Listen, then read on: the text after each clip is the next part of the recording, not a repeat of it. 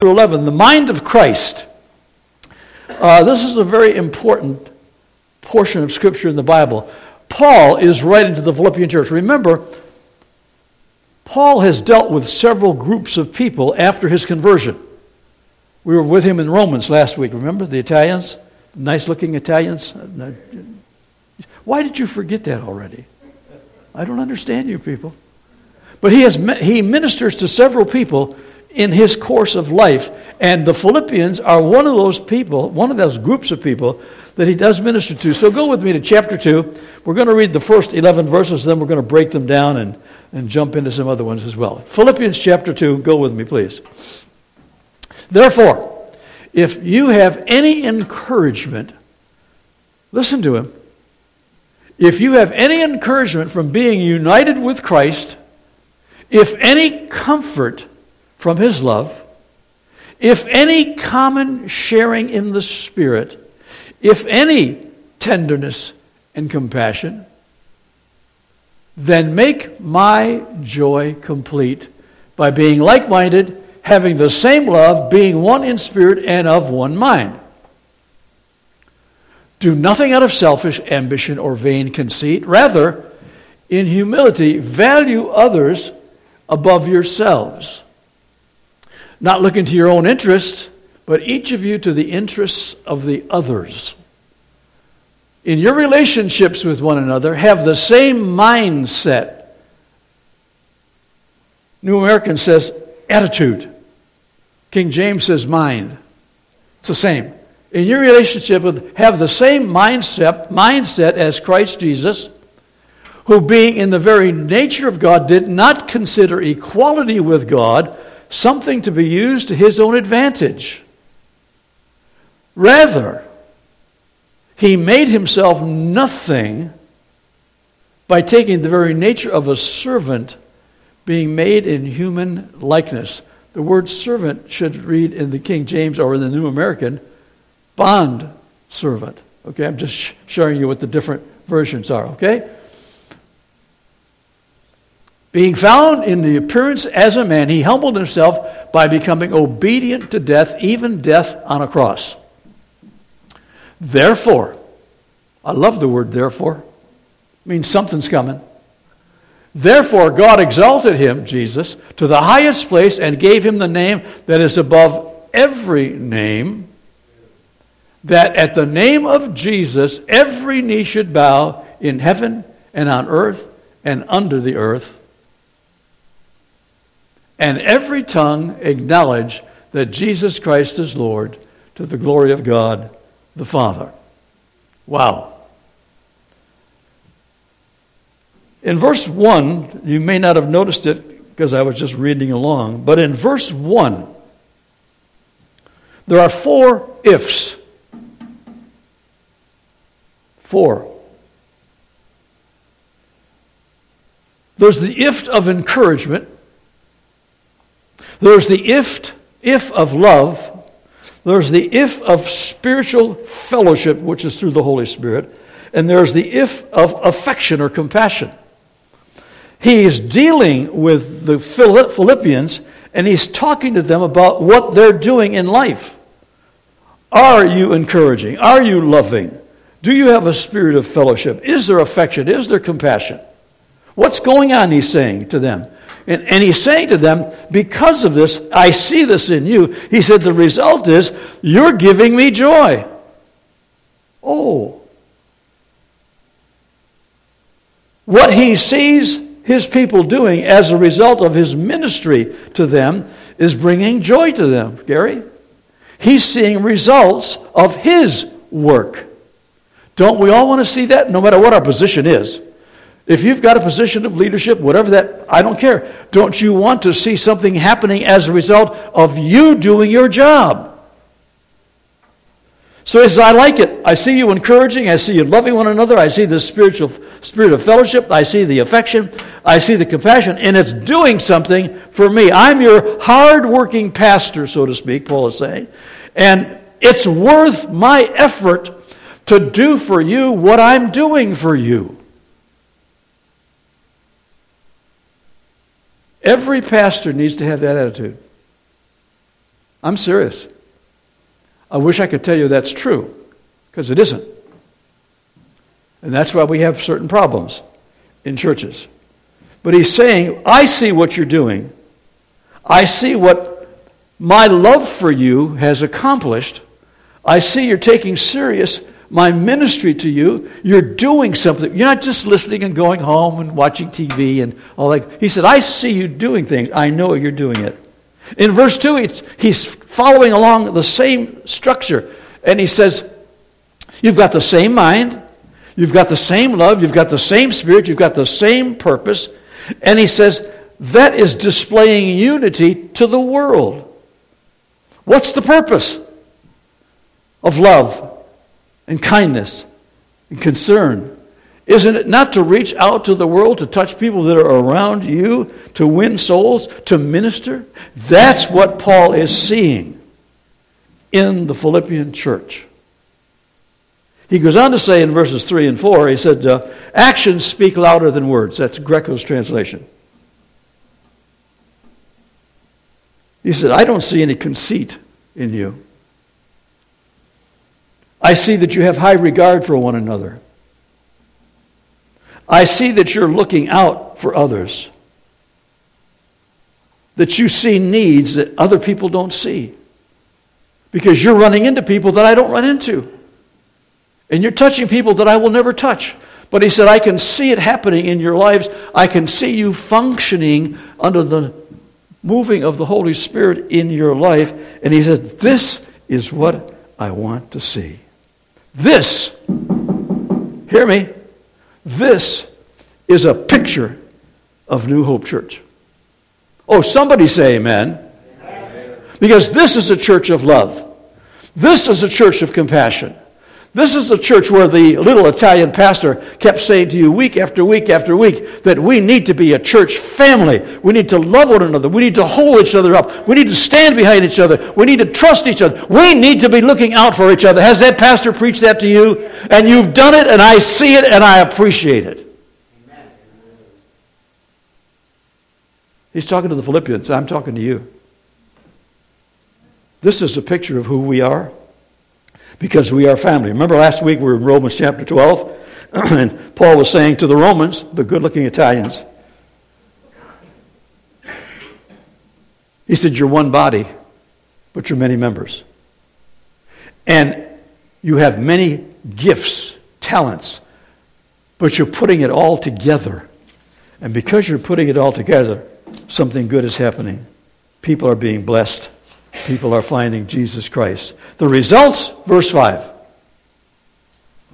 The results has to do with attitude. Did you know that Jesus Christ has an attitude? You better find that out. He has an attitude. And the attitude shows in verse 5. In your relationships with one another, have the same mindset, the same attitude that Jesus Christ has. Whoa. Not your attitude, but his attitude. Jesus has an attitude. Yeah. On purpose. And that attitude that he has is not to make himself better. His attitude is to make you better. I'm going to prove it to you.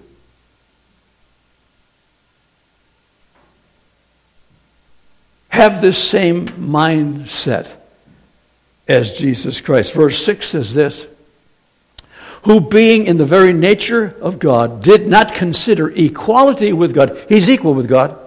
God the Father, God the Son, God the Holy Spirit, you know, you know that, don't you? you know, before Adam and Eve were ever created, before God ever said, Let there be light, there was God the Father, God the Son, and God the Holy Spirit. I'm going, to, I'm going to prove that to you in a moment. Being in the very nature of God, he didn't consider equality with God. He's equal with God. Something to be used for his own advantage. King James, New American Standard, says something to be used to be grasped or to hold on to tightly. Well, attitude. He exists in the form of God. Go to John chapter 1, would you please? verses 1, 2, 3, 4, and 5, because I'm going to prove to you some things from the Word. He's equal with God. That's what it said here. In the beginning, John, in the beginning was the Word. Stop. Jesus has always been known as the Word. Am I right? Am I throwing something new at you or am I telling you the truth?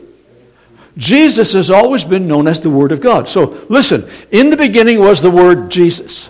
I, I threw that in. And the Word Jesus was with God. And the Word Jesus, oh, oh. You think Paul knows about that when he's writing to the Philippians? I think so. He is saying to the Philippians, he's equal with God. He knows he's equal with God. He knows who God is, okay? He, he understands the fellowship of the Trinity. He's got all of that down pat. He knows what that's all about. He exists in the form of God. Matthew chapter 11, verse 28 through 30 is an interesting verse, okay? Come to me, all you who are weary and burdened. Jesus is talking. I'll give you rest. Really.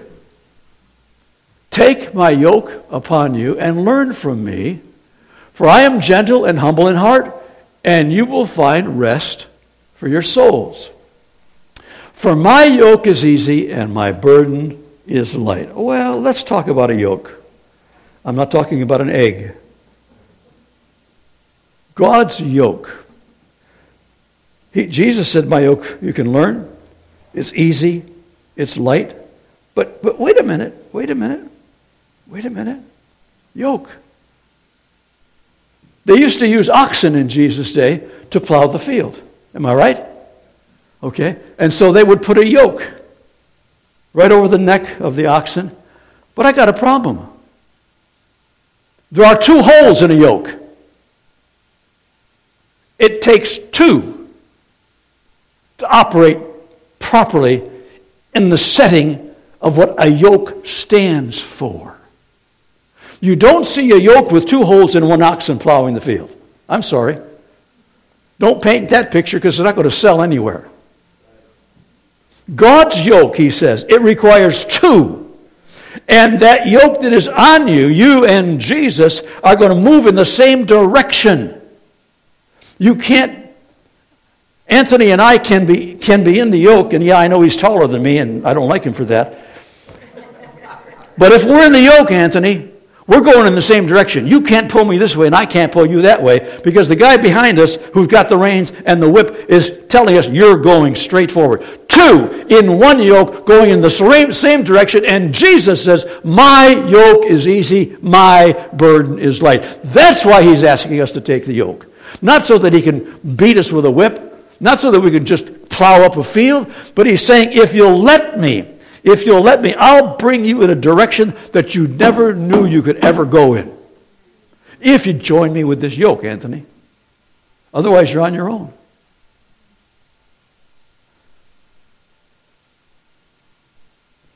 He said, My yoke is easy. It's not a burden. God never puts a burden on you, folks. I'm sorry. It's not His play to put a burden on us. What he's doing is trying to get us to go with him in the same direction so that the outcome will bring honor and glory to Jesus Christ. Somebody say amen. amen. Well, we're, we're seeing an attitude in Jesus. I have a question. You know, I have a lot of questions. Remember, we ask questions, we take pictures. You know, okay. So here's what, here's what my question is What's our attitude like? We're figuring out the attitude that Jesus has. What's ours like?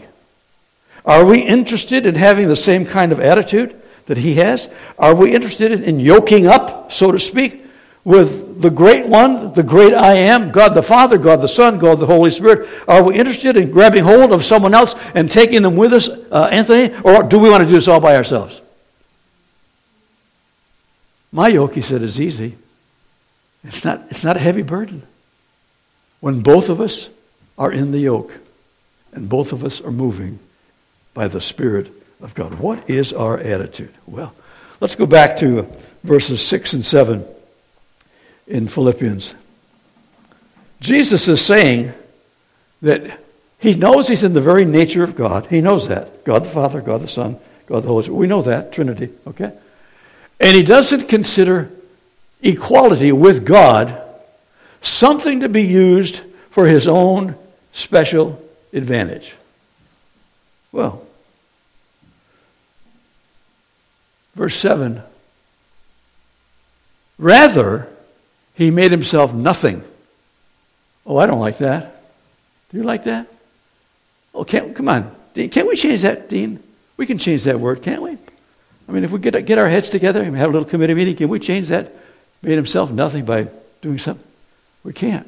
He made himself nothing by taking on the very nature of a servant. Well, what he's saying is that he doesn't have a death grip on his equality with God. He's not looking at God the Father and saying, you know, I'm just as good as you are. I mean, come on. Who do you think you are? Papa? You're Papa God, but I'm, I'm the Son. I mean, he's not taking that attitude. He's emptying himself. He's humbling himself. He recognizes who he is. He recognizes his position, but he's not holding on to that. He's not saying, I've got to hang on to this. No, no. He empties himself. He lays aside all of his divine nature for the privilege of dying for you and me. He exchanged his privilege for sacrifice. He became a servant. He became a bond servant. And I need to throw that in because it isn't in that particular uh, uh, translation. A bond servant was not like a regular servant. A bond servant was something, something special to the, to the master, to the owner. If you were a regular servant in a household, you were down here. You had a job to do, just do the job, you don't get dinner, okay? Okay, Anthony, don't mess with me. No, no job, no dinner. But not a bond servant, Anthony. No, no. A bond servant was something special to the master. The bond servant was given trust. The bond servant would become part of what the master was trying to do for the entire scene of his life and other servants. And it says Jesus took on the form of a bond servant because God could trust him. Can God trust you? Can God trust me? He emptied himself. He laid aside all that was divine just so he could die for us. He became a bondservant for with knowing he, he would have love and respect and caring from the Father if he died for you, if he died for me. But see, God couldn't die for us. You can't have deity dying for humanity. You've got to have God man. A combination, dying for us. Man could not die. We found that in the book of Romans. You know, the book of Romans says in chapter 3, well, for, for even a good man, maybe I'd die for Gary because I think Gary's good. But uh, not really. Not, Paul says it in Romans. No, no. He said, but Jesus, while we were yet all sinners, died for us. So he's dealing with a position in his own life. He has to make a decision. God could not die for us, and God couldn't send God the Son in his position on the throne to die for us. His Son had to take on the form of a servant. You with me? Are you awake? What was his mission? Jesus' mission was to die on the cross for you die on the cross for me. That's attitude. He said, I'll do it. I'll do it. There's a crazy ad on TV. It just came to me right now. There's a crazy ad on TV. There's a whole bunch of workers in an office. I mean, they're spread out all over the office. And the boss comes out with a piece of paper. He says, I've got a thing that I need to do, and everybody leaves the office except the one girl. I'll take care of it. How many have seen that, that ad? Okay, so I'm, I'm telling the truth? Okay. Jesus said, I'll do it. I won't run. My attitude is, Father, whatever you want, I'm here to do it for you. I will die for Gary, even though he doesn't deserve it. I'll die for Rudy, even though he deserves it less. I say, I got you on that one. You thought I was going to, you thought I was going to pick on you even more. None of us deserved what he did. And he said, I'll do it, I'll do it, I'll do it, I'll do it. He did it for you, sir, madam. He did it for me. What's our attitude? Can we die for man? No. I'm sorry. We can't do that. But can we die to sin? Ah. I have a note. To see miracles, you may have to give up status. You want me to repeat that, or you'd just rather I go on? Let me repeat it. To see miracles, you may have to give up status. You may have to humble yourself in the presence of God. And you may have to say to God, I'll do it. I'm going to leave my position that I have a right to, but I'm going to leave that position and I'm going to go over here and take on the form of a bondservant. And I'll deal with the issues that I now have to deal with as a bondservant, which will lead me to the cross. But if I go to the cross, Anthony's going to be saved. Rudy's going to be saved. Tyler's going to be saved. Jason's going to be saved.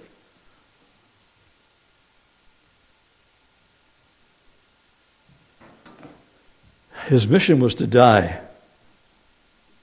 And for us to see some of the miracles we want to see in our lives, I have, I have miracles I want to see in my family's life. I pray all the time for my family. I have 26 babies that I pray for. They're all grown. They're still my babies. They belong to me. I still remember a meeting we had when your first daughter got married years ago. And we sat down in a little room, and the whole family was there. And mom and I were there this several years ago. And I said, I just want you guys to know something. Whether you like it or not, I said to them, and they know that I love them. I said, I'm the patriarch of this family, and your mother's the matriarch. And as long as we are alive, we are going to pray for you that God's will will be done in your life, whether you like it or not. Now, you can hear me say that, can't you? You figure that. I'm telling you, because that's who I am. That's who I am.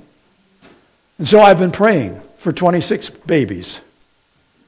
Three sons who married three beautiful daughters, or three beautiful ladies who are my daughters in law. That's six. Eight grandchildren, that's 14.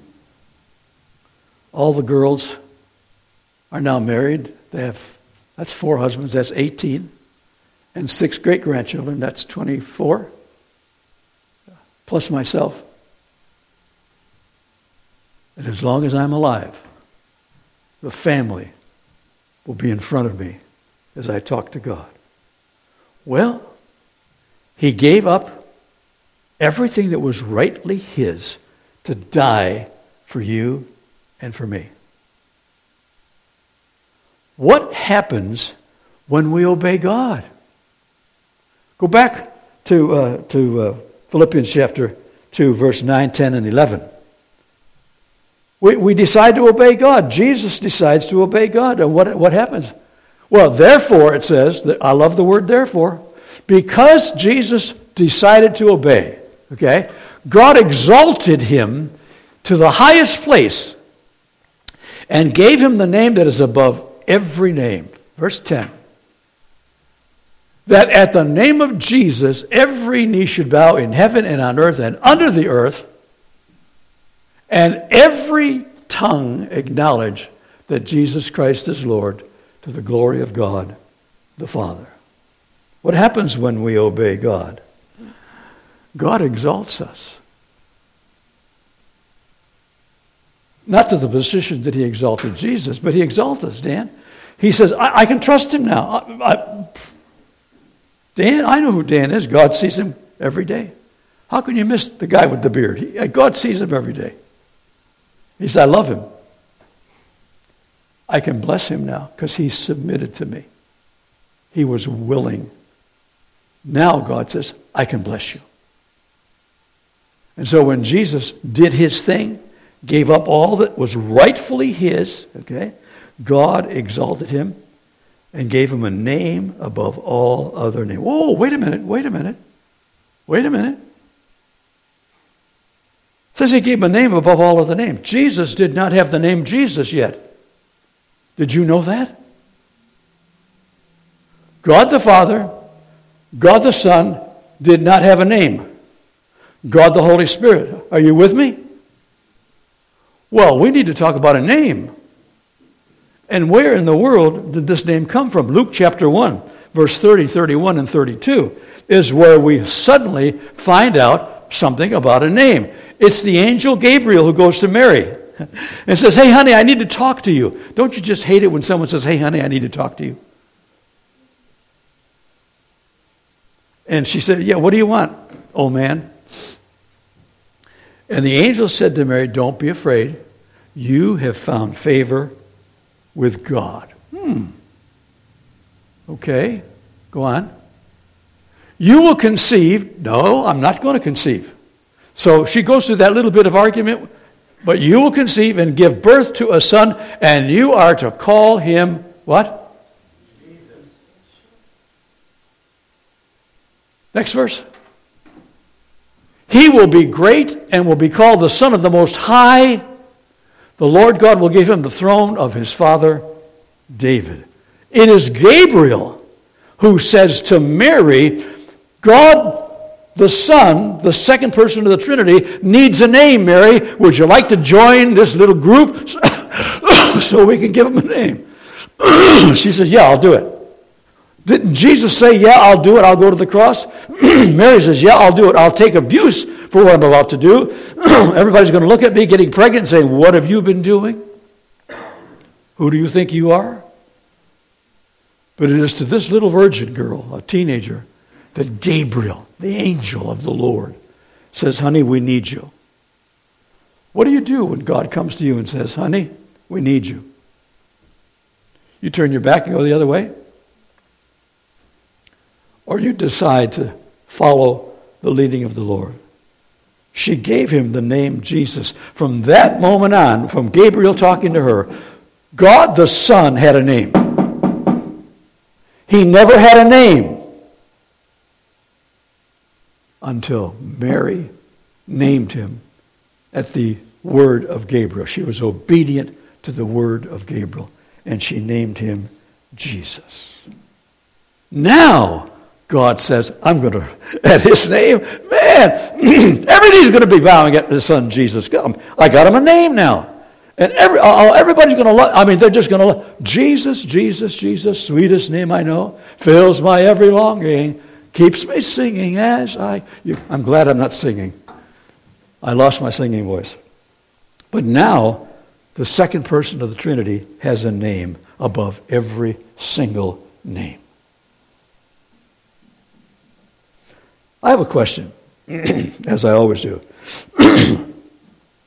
How will God exalt us for our obedience? Do you know what the answer to that question is? I don't know. That's the honest truth. I don't know. But Heather, if we choose to obey, then He knows. I don't know, but He knows what to do in your life. Does that make any sense? Don't you want Him knowing what to do for you? Rather than the preacher, oh, I know what I'm going to do for, oh, I'm going to. No, no, no, no, no, no. He knows how he was going to exalt Jesus for what Jesus did because Jesus was obedient. And when you and I choose to be obedient to the Lord, God knows what we need. Not only to bless ourselves, but to bless others who come into our lives. Listen to me, Good Hope, New Hope, listen to me. We need the, the blessings of the Lord in our lives as a church family. You know that. This church family is special. You know that. We chose, we chose to become a family. My wife and me, and now my son and I, we chose to be a family with you. We chose to love you. You chose to love us. Don't tell me you don't love us because I know better. And don't you dare go out saying, Pastor doesn't love us because you know better than do that. What happens when we obey? God does the work from the throne. He knows what we need to bless others. So, let's put others first. Let's die to sin. We're not going to die on a cross, but we're going to die to sin day by day. I've got to close. This is my last point, believe it or not. And it's a question. Don't I ask a lot of questions? Because that's what I do. I dig and dig and dig until I can't help but dig some more. So, with this question, I do close. Here's the question What if Jesus had said no? Have you ever thought about that? I hadn't until God stuck my nose into the scripture. What if Jesus had said no? Go back to verses 7 through 11 of chapter 2 of Philippians.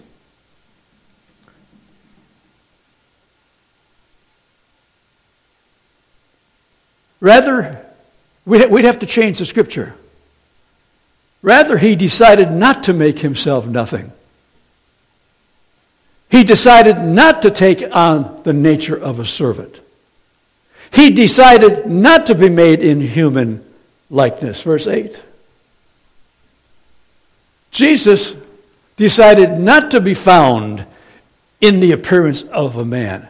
Jesus decided not to humble himself. Jesus decided not to be obedient unto death. Jesus decided not to go on a cross. Jesus could no longer be exalted. Therefore, God could not exalt him to the highest place. God could not give him the name that is above every name. And nobody, nobody would ever bow their knee to the name of Jesus, whether it was in heaven, on earth, or under the earth. And no tongue would ever confess or acknowledge that Jesus Christ is Lord, and God would get no glory whatsoever. If Jesus had said no, Jason, we'd all be in trouble. There'd be no salvation sin would be rampant. Sin is rampant right now, and you better believe it's all around us. I don't care what news broadcast you, broadcast you watch. I don't care what party you believe in. I believe in the God party. If Jesus had said no, think about your family, think about your friends. If Jesus said to the Father, I'm sorry, I'm not going to die for those people. That new hope, over, are you kidding me? I'm not dying for them. They don't deserve it. Well, that's true.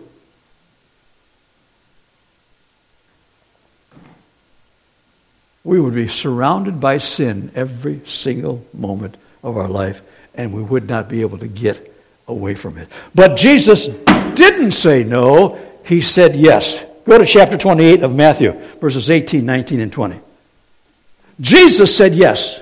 I'll do it, I'll do it, I'll do it. And because he said yes, he is now ready to leave this earth and listen to what he says to his disciples. Then Jesus came to them, his disciples, and said, All authority in heaven and on earth has been given to me. Next verse. Therefore, because I've got the authority, I'm taking the authority, I died for you, I said yes to daddy.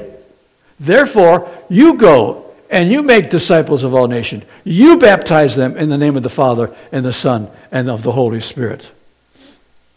You teach them to obey everything I have commanded you. And I will always be with you, always, even to the end of the age. Matthew says, Jesus said, I've got the authority. God gave me the authority because I said, Yes, I'll do it, I'll do it, I'll do it. I didn't get the authority by just looking nice. I didn't get the authority because somebody gave me a party and said, you know, we're going to give you authority. No, no. He said, I died for this. I said yes to my father because he knew that Gary needed salvation. He knew that all of you needed salvation. He knew that I needed salvation. My son said yes. Therefore, I've given him all the authority. And now, because Jesus said yes, he is saying to you and he is saying to me, we go. We get out there. We get out in the community. We tell them about Jesus. We tell them that we can make disciples of them. We tell them that we will baptize them. We tell them that we'll teach them. And we'll tell them the same that Jesus said to them. And we'll tell them Jesus is always with us. Oh, listen to me. I need to know that Jesus Christ is with me all the time. Someone say amen. amen. Okay? You know, I hear all this. I see all this. Okay? And, and I, I'm waiting for the trumpet to sound. I'm waiting for Gabe to grab that thing and blow that thing because we're going to be gone. But until the trumpet sounds, I must be busy for God. Therefore, I've got to go out and teach and preach and share and tell people how good God is.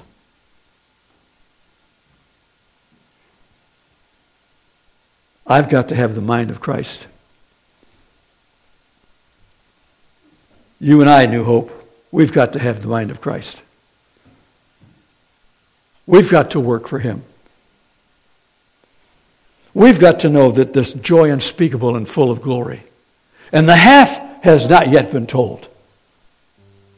We've got to know that every tongue will confess, even the tongue of the devil. And that will be the devil's worst nightmare ever, ever, ever when he gets thrown into the lake of fire and has to confess that Jesus Christ is Lord. All because Jesus said yes to Daddy. I'll die for those people at New Hope.